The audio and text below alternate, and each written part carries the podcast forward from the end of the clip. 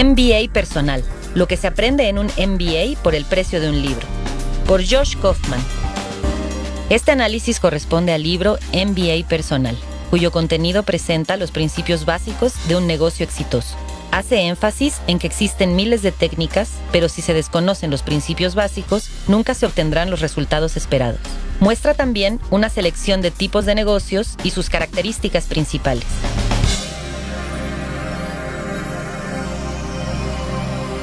MBA. La idea principal de este trabajo es que el contenido de estas ideas equivale a cursar una maestría en Administración de Empresas, MBA, por sus siglas en inglés, Master of Business Administration. Se adquieren los recursos necesarios para cambiar los modelos mentales que se tienen respecto a la administración. Se busca que las personas seamos capaces de comprender qué se necesita para que los negocios rindan los frutos esperados y qué no hacer para evitar los errores que todos cometemos. Se trata de un MBA a distancia, no presencial, efectivo y sin los costos que implica un curso en universidades especializadas. ¿Por qué leer este libro? Porque no se necesita un MBA para hacer frente a un negocio exitoso o uno propio. Porque los títulos académicos para estar al frente de un negocio comienzan a ser obsoletos porque la práctica es más necesaria que la teoría, porque con principios básicos y claros es posible comprender qué requiere un negocio exitoso, porque lo importante no se trata de tener las respuestas correctas, sino de saber hacer las preguntas pertinentes, porque no se necesita saberlo todo, sino solo lo básico y necesario, porque lo realmente importante es un nuevo modelo mental, no métodos comerciales. la creación de un bien o un producto de valor. Cualquiera puede tener una buena idea en negocios, cualquiera puede llevarla al mercado y cualquiera puede fallar. Un producto estrella es aquel que cumple una necesidad básica en un número masivo de clientes. Lo hace de manera perfecta. Es acorde con su costo, se entrega tal como se anuncia y produce ganancia al vendedor. Ese es el gran secreto de un negocio redondo y para que haya ganancias seguras, el proceso debe ser repetitivo, pues de otra forma no crea riqueza. Los cinco factores que inciden positivamente en un modelo exitoso son un producto con valor, necesario para los demás, con un buen precio, que cumpla con las expectativas del cliente y que reporte beneficios reales al vendedor. El valor de un producto no está en el producto mismo, sino en la forma en que las personas ven su relación con este. Los 12 modelos de productos con valor son 1. Un producto tangible que la gente desee. 2. Un servicio que satisfaga las necesidades de la población. 3. Un recurso compartido, como los gimnasios, en donde grandes inversiones pueden ser usadas por todos los inscritos. 4. Un programa de suscripciones que ofrece bienes previamente definidos de manera continua. 5. Reventa, cuando compramos a un mayorista y lo vendemos a un minorista. 6. Arrendamiento de productos o servicios. 7. Una agencia que promueve artículos que no son de su propiedad o acciones comerciales. 8. El intermediario comercial, aquella persona que está entre el fabricante y una multitud. 9. El préstamo. Hay quienes prestan y quienes solicitan préstamos. En este caso se está entre los primeros para beneficiarse de los segundos. 10. Opción. Una opción financiera no es una obligación, sino un derecho que tiene el usuario. Por ejemplo, para arrendar un piso, el usuario pagará una opción y tendrá derecho al mismo, tal como si apartara el derecho al piso. 11. Seguros. Acción comercial mediante la que el usuario transfiere los riesgos al vendedor. 12. Capital. La parte del dinero que se usa para crear más riqueza. Además, debemos tener en cuenta más elementos que enriquecen la operación comercial. El valor recibido, las ofertas modulares, combinar productos, el prototipo, la velocidad de la repetición, el feedback, contar con alternativas y no tratar de complacer a todos. También hay que dar importancia a estos valores. Eficacia, velocidad, fiabilidad, facilidad de uso, prestaciones, estatus, atractivo visual, sensaciones que se producen y costos. El marketing. Si contamos con un gran producto, pero nadie lo sabe, no estamos haciendo negocios. Para eso sirve el marketing, para descubrir posibles clientes. Es una ciencia y un arte. Trata de atrapar la atención del cliente, logrando receptividad, visibilidad, ubicando al posible comprador y calificándolo también. No todos los compradores son buenos clientes. Hay algunos muy quejosos, otros requieren mucho tiempo o atención, o hay quienes son riesgosos y no valen la pena.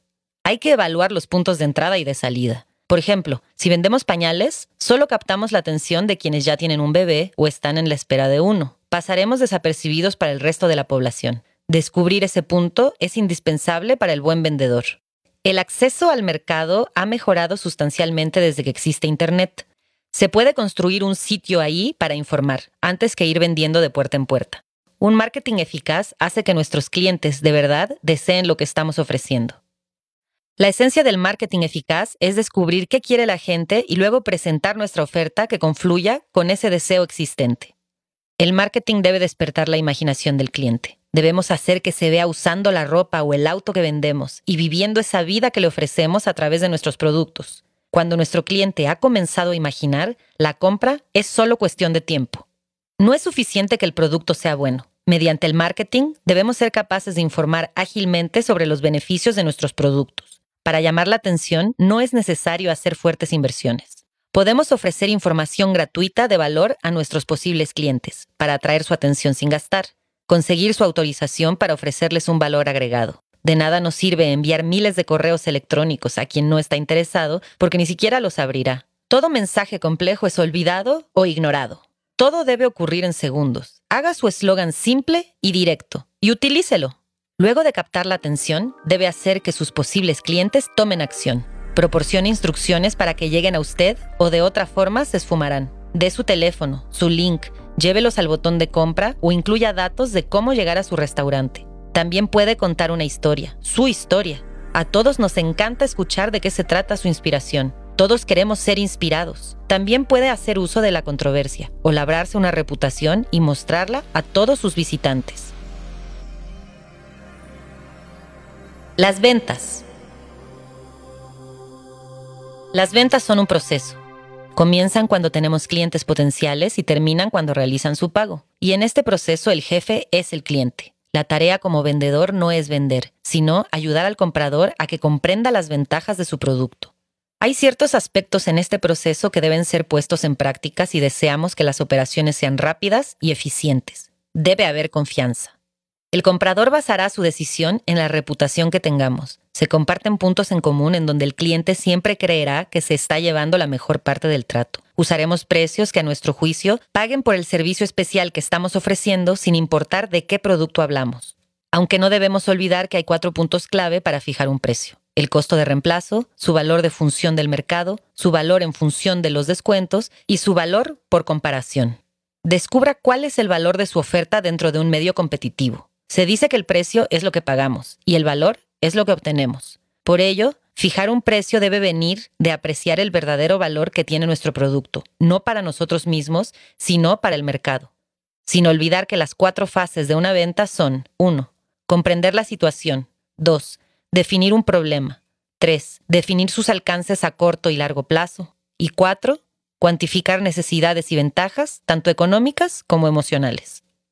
No es necesario actualizar nuestro producto, sino a nuestros clientes. Haga que su comprador tome conciencia de la calidad u origen de sus productos y del detalle de producción. Su cliente debe saber lo que significa comprar su producto o servicio. Esta sería una venta basada en las formas. En toda negociación se encontrará con que no puede evitar los temas de recursos, tiempos y flexibilidad. Y también que hay algunos aspectos previos al cierre del trato. Preparación, planeación, estructura y argumentación. Con ello se pueden establecer mejores términos que beneficien a ambas partes. En muchos casos, contar con un mediador hace que la negociación sea equilibrada y fluya fácilmente, sobre todo si no somos expertos en el área. La reciprocidad lleva a que alguien le deba a otro. Si brindamos pequeños obsequios, el cliente siempre volverá con nosotros. Debemos admitir los fallos que pudiera tener nuestro producto. Si hay algo que debamos decir previamente al cliente, hay que hacerlo. El agradecimiento lo llevará a ser un cliente recurrente. Debemos ser conscientes de que la venta inicia cuando el cliente dice no. Ahí tenemos la oportunidad para derribar sus miedos. Si es muy caro, si no le sirve o si es demasiado difícil de adquirir. Recuerde que nadie quiere malgastar su dinero. Por ello debemos brindar una generosa garantía siempre que sea posible. Se genera una verdadera riqueza con los clientes recurrentes. Busquemos la forma en que alguien que ya nos compró lo haga de forma continua. Debemos contactarlos de nuevo cada tres o seis meses con nuevas ofertas. Se sorprenderá. La entrega del valor. Entregar valor es entregar lo que prometió y también es un proceso. Se debe cuidar que en la producción se hayan respetado los niveles de calidad, que en la distribución los canales sean adecuados, que las expectativas del cliente hayan sido cumplidas, comprobar que los resultados sean verdaderamente los esperados y multiplicar las ganancias, logrando así el crecimiento de su negocio. Debemos ser capaces de producir a escala, es decir, pensar en la industrialización. Busquemos pequeños cambios que se puedan hacer como mejora en nuestros productos. Eso brindará grandes ganancias. Veamos lo que hace la competencia, pero no hay que mortificarse por ello. La competencia es solo consigo mismo. Toda herramienta que facilite el trabajo debe ser aprovechada. No debemos pasarlo por alto. Y la sistematización también nos encamina a la riqueza. La financiación. Las finanzas no deberían ser la cara fea de la actividad comercial, pero siempre lo son. A nadie le gusta esa parte de la compraventa, pero la financiación es sencillamente el arte y la ciencia de observar los flujos de dinero que entran y salen en un negocio. Las empresas exitosas suelen generar un ciclo exitoso, obtienen muchas ganancias y gastan muy poco. Esa es gran parte de su grandeza. La ganancia es lo que queda luego de pagar los gastos. Es tan simple. Veamos, ¿cuánto es suficiente? Si se están pagando las facturas, es suficiente. Si el negocio le permite vivir de él, ya es exitoso no depende de cuánto dinero haga, sino de qué tan útil es para nosotros.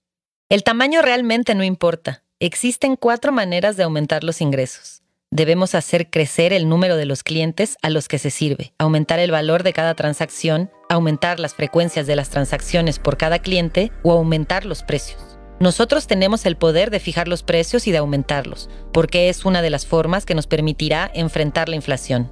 La duración de un cliente es importante. Mientras más tiempo dure comprándonos, mejor le va al negocio. No omitamos el análisis de los costos del negocio que incluyen el empaque, la distribución y la degradación que sufren los productos al paso del tiempo. La mente. Ya sabemos cómo trabaja el mundo de los negocios. Ahora veremos cómo funciona la mente de las personas. Nuestro físico responde bien para un hombre prehistórico que debe cazar, protegerse del clima y de las fieras en la jungla, no para los negocios modernos. Y con eso tenemos que trabajar. La mayor parte de los productos que hay en el mercado no cumplen con la expectativa del hombre. Debemos estar a la altura de las circunstancias. Mejor coma sano, practique ejercicio, duerma ocho horas, tome sol, nutra su cerebro correctamente. Muchas de las voces interiores que escuchamos tienen que ver con las capas más primitivas de nuestro cerebro. Por ello, es necesario dejar de prestarles atención y desasociarnos de nuestra voz interior. La meditación nos ayudará en esta tarea. Dentro de las tareas de la mente está la de elaborar percepciones, y la mayor parte de la gente actúa para controlar sus percepciones. Sabiendo esto, ahora usted puede influir en su toma de decisiones. Cuando detecta temas que no le agradan en su negocio, debe cambiar sus marcos de referencia. Cuando hace eso, su comportamiento se modificará automáticamente. Nunca deje de soñar, porque cuando lo hace, sus posibilidades de crecimiento se limitan a cero. Una vez que tenga una idea concreta, hágase de una estructura fija. Seguirla le servirá de mucho, pues al cambiar la estructura del entorno, el comportamiento en reacción también se modifica. Todos pasamos por procesos de reorganización y eso es válido. Habrá temporadas malas y buenas, y hay que aceptarlas. Deberíamos entender esto como reorganización. El conflicto es uno de los factores que siempre se harán presentes, y hay conflicto cuando dos personas no tienen la misma perspectiva. Aun cuando podemos influir en la toma de decisiones de alguien, no podemos jamás cambiar sus percepciones, sus ideas ni sus marcos de referencia. Las percepciones están en buena medida guiadas por nuestra memoria, y esta genera nuestros patrones mentales dependiendo de las experiencias personales que hayamos tenido. Reconocer patrones nos ayuda a reaccionar rápidamente frente a lo que la vida nos plantee. ¿Cómo trabajar? Dediquemos 10 minutos diarios a meditar. Cambiará nuestras vidas. Afrontar tareas de trabajo implica terminar las tareas, delegarlas, eliminarlas, aplazarlas y organizarlas. Debemos organizar nuestras tareas dándole prioridad a las más importantes y elaborando objetivos claros. Hágase de hábitos. Cuando domine uno y sea automático, pase al siguiente de su lista. Si hace de la información una herramienta, estará listo para discernir entre aquello que es relevante para usted y lo que no. Tome decisiones en lugar de seguir dudando y céntrese en terminar la siguiente acción. Ello marcará el rumbo. Siempre es importante exteriorizar nuestros pensamientos ante otra persona o en voz alta solo consigo mismo. Mientras más lo haga, mayor claridad de pensamiento tendrá. Debemos plantearnos buenas preguntas, pues de ahí obtendrá buenas respuestas. Si tiene miedos respecto a su negocio, diseñe su peor escenario. Una vez que pueda visualizarlo, tome ese panorama para incentivar el crecimiento y desarrollo de su empresa. No sea parcial. Cuando esté equivocado, cambie de rumbo. Aprenda siempre de sus errores pasados para no repetirlos y poder avanzar. Tampoco deje que el exceso de trabajo se apodere del control. Una vida así no le conviene a nadie. Trabaje duro cuando tenga mucha energía y descanse cuando no la tenga. Conozca sus patrones de conducta. Aproveche los momentos de más energía, haga pausas, duerma lo suficiente. Si descansa, su vida será más divertida y productiva. Trabajar en equipo. Trabajar en equipo siempre será necesario, aunque quisiéramos evitarlo. Despliegue su poder en juntas colectivas para que lo respeten. Cree un clan para que la reunión sea más divertida. Comprender los sistemas. Los negocios son sistemas dentro de otros sistemas. La ley de Gall explica que todos los sistemas complejos provienen de otros simples que ya laboraban con anterioridad. Los elementos que se hacen presentes en él son el flujo, las existencias, las restricciones, los periodos de poca actividad, el feedback y el entorno, entre otros. El análisis de los sistemas.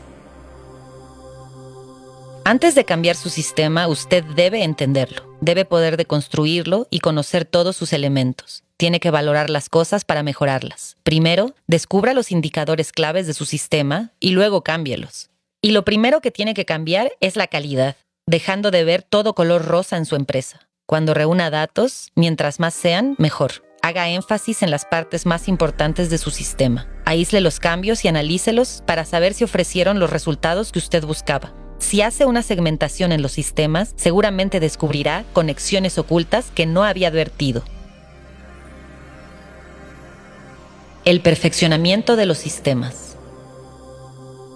El éxito empresarial se consigue cuando se crean y perfeccionan los sistemas. Para ello, optimice, refactorice, elimine todo lo que no sirve, automatice, cree procedimientos operativos para todas las situaciones regulares e irregulares, haga listas de comprobación y sígalas. Otórguese el derecho de dejar de hacer. Sea resistente. Plantee mecanismos de seguridad para que se logre pronta recuperación en caso de ser necesario. Controle la situación, prevea posibles escenarios y encuentre equilibrios. Experimente. Resumen final. Si uno desea que el negocio tenga éxito, debe realizar el trabajo necesario. No lo puede hacer otro, no lo puede hacer nadie más. Nuestro éxito depende de nosotros mismos, de nuestro esfuerzo, información, toma de decisiones y de nuestras acciones. También depende de nuestros sueños, ideales y de nuestros marcos mentales, así como de nuestras metas.